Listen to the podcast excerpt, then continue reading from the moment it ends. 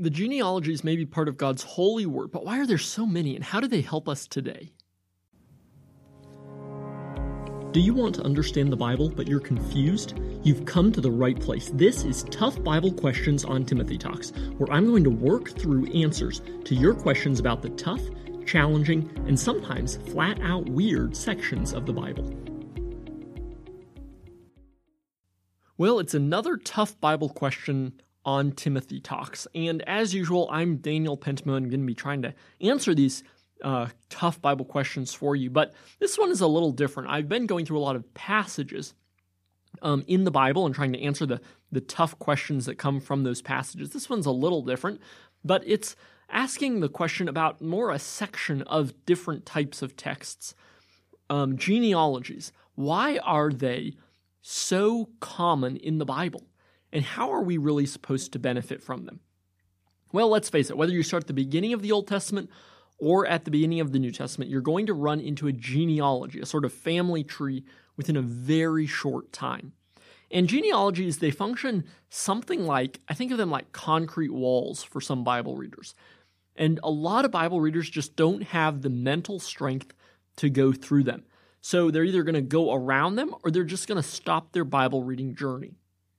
Um, this is sort of a sad thing, especially, you know, when you, you give a, a Bible maybe to a coworker or someone, and they start to read, but you ask them the next week how they are going, and they say, well, I just couldn't keep wading through those names, so I, I haven't I haven't done it recently. And you're always just disappointed with that. But even as Christians, though, we can have that difficulty of we come up against these genealogies, and then what do you do? Do you skip it? Do you skim it? Do you just read through it and just sort of settle in for the monotony of it? Plus, then, there's the fact that reading these genealogies, it's not like reading a normal list of people's names. You've got these exceptionally challenging names like Shephatiah or Elioenai or people like that. That like, how do you pronounce those things? By the way, um, if I sounded like I pronounced those things well, um, well, I had to look at them for a bit.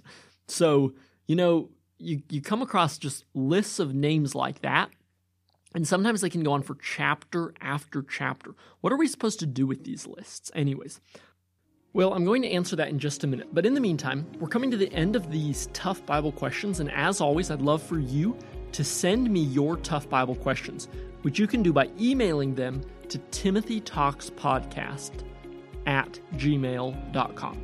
While you're at it, if you like the content of these podcasts, you might want to check out From Daniels Desk dot com. This is a small website that I run. I'm constantly posting um, new content to encourage you in your Christian life. Plus, if you subscribe to the site, you'll get access to my short ebook, Five Ancient Traditions to Enrich Your Spiritual Life. So check it out. I think you'll enjoy it. Um, since it's since it's blog posts, it's not going to take long just to read through, skim through a couple of those articles, and you might find that it's really beneficial for you. So with that said, though, getting back, though, to why are there so many genealogies? Well, today, um, I've got some thoughts that will hopefully help you as you're working through genealogies in your Bible reading. How should you respond to them?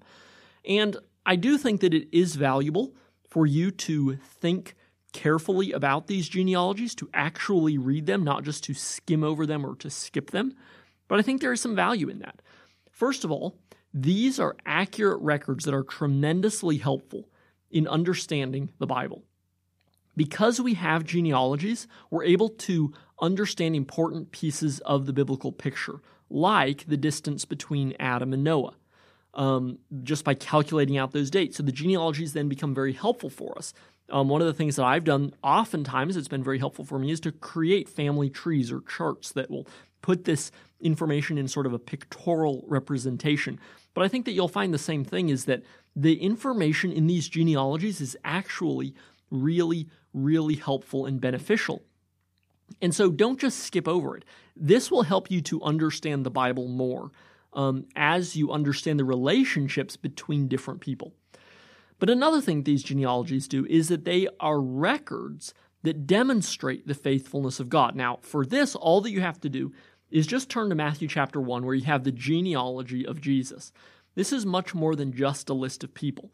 It's also a record of the whole dealing of God with people to prepare the way for the Messiah. It certainly shows God's faithfulness to his promises, even the promise all the way back in the Garden of Eden that someone would come who would crush the head of the serpent. And then as you read through that genealogy of Jesus, all of these different people who were involved in the family tree of Jesus, you see how God is working, how God is bringing about his plan for the world to, to work out and ultimately to bring about Jesus Christ in the world, in the flesh. So um, these, these genealogies, they exist as records of God's faithfulness. They're not just there to make your Bible reading experience more difficult. You, you can also see this faithfulness of God in so many other places, though. You see it, um, for example, in the expansive genealogies in the book of First Chronicles. Now, First Chronicles is one of those books that has nine chapters of genealogies. And not only that, but they're all in a row. You don't even get breaks in between. You have nine chapters of genealogy, and they all sit at the very front of the book. Meaning, if you're going to read through the book of First Chronicles consecutively, you got to be ready, because this is like an iron gate in front of the book of First Chronicles. If you're going to get through it, you got nine chapters of genealogy. So it's expansive genealogies. But what it's doing with all these names of these different people is it's demonstrating that God is making good on his promise to Abraham that he would make of Abraham a great nation. So there's value in this. You see the faithfulness of God, because it's one thing for God to promise to make Abraham a great nation. It's another thing to read nine chapters of names of people in this nation and to see that God is literally fulfilling that promise. But there's a third reason that I think these genealogies are so valuable, and that is that they actually have purpose in the books themselves, in the individual books of the Bible themselves. So as you approach the genealogies, you need to understand, why are they here? Like, what's the purpose behind them? Now, at this point, if you've been listening to many of these episodes, you know that um, for some time I'm really big into this. So when I deal with tough Bible questions, I'm not just looking at the passage itself, but I'm also trying to understand, how does this passage fit into the bigger flow of the book itself? How, what sort of context clues can we get that are going to help us interpret this passage and why it exists here? Well, it's the same way with genealogies. If you're going to understand a genealogy, you need to understand the book itself, and that will help you to understand why this genealogy is included. Um, so, for example, if you're looking at the book of Genesis as a good example of this, um, you have several genealogies in Genesis. And understanding what's going on in Genesis helps you to know why these genealogies are there. So you have the lines of Seth and Cain, for example. And they're showing us these two different civilizations that are existing in the world until ultimately they intermingle and the whole world gets very, very bad, and it does so very quickly. So these genealogies are there for a purpose. They're letting us track the rise of these two civilizations.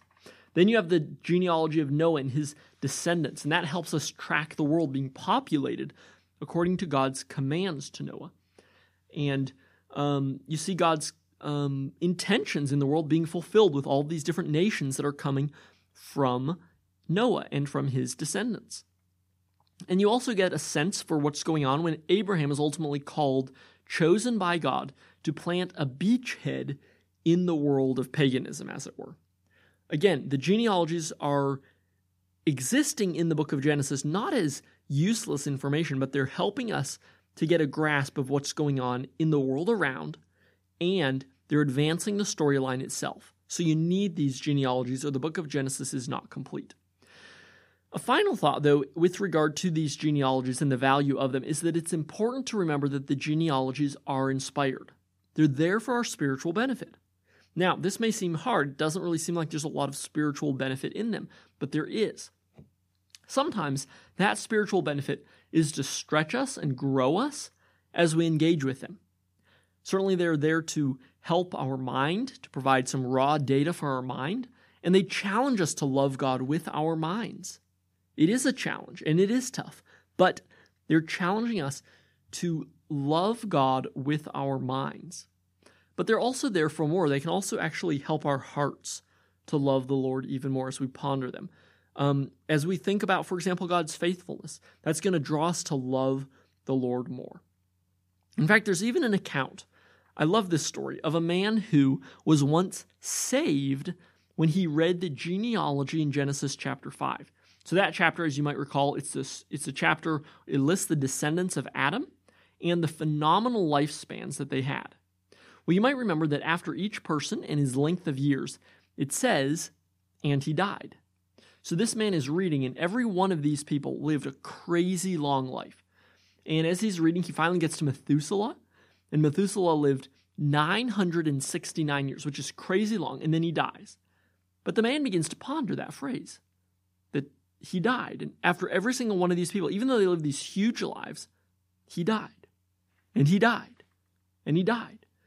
And as the man begins to think about that, he comes face to face with his own mortality. He begins to realize that he also will die. And what will happen at that point? Well, he's going to stand before God. That's the one constant in life, death and then the judgment.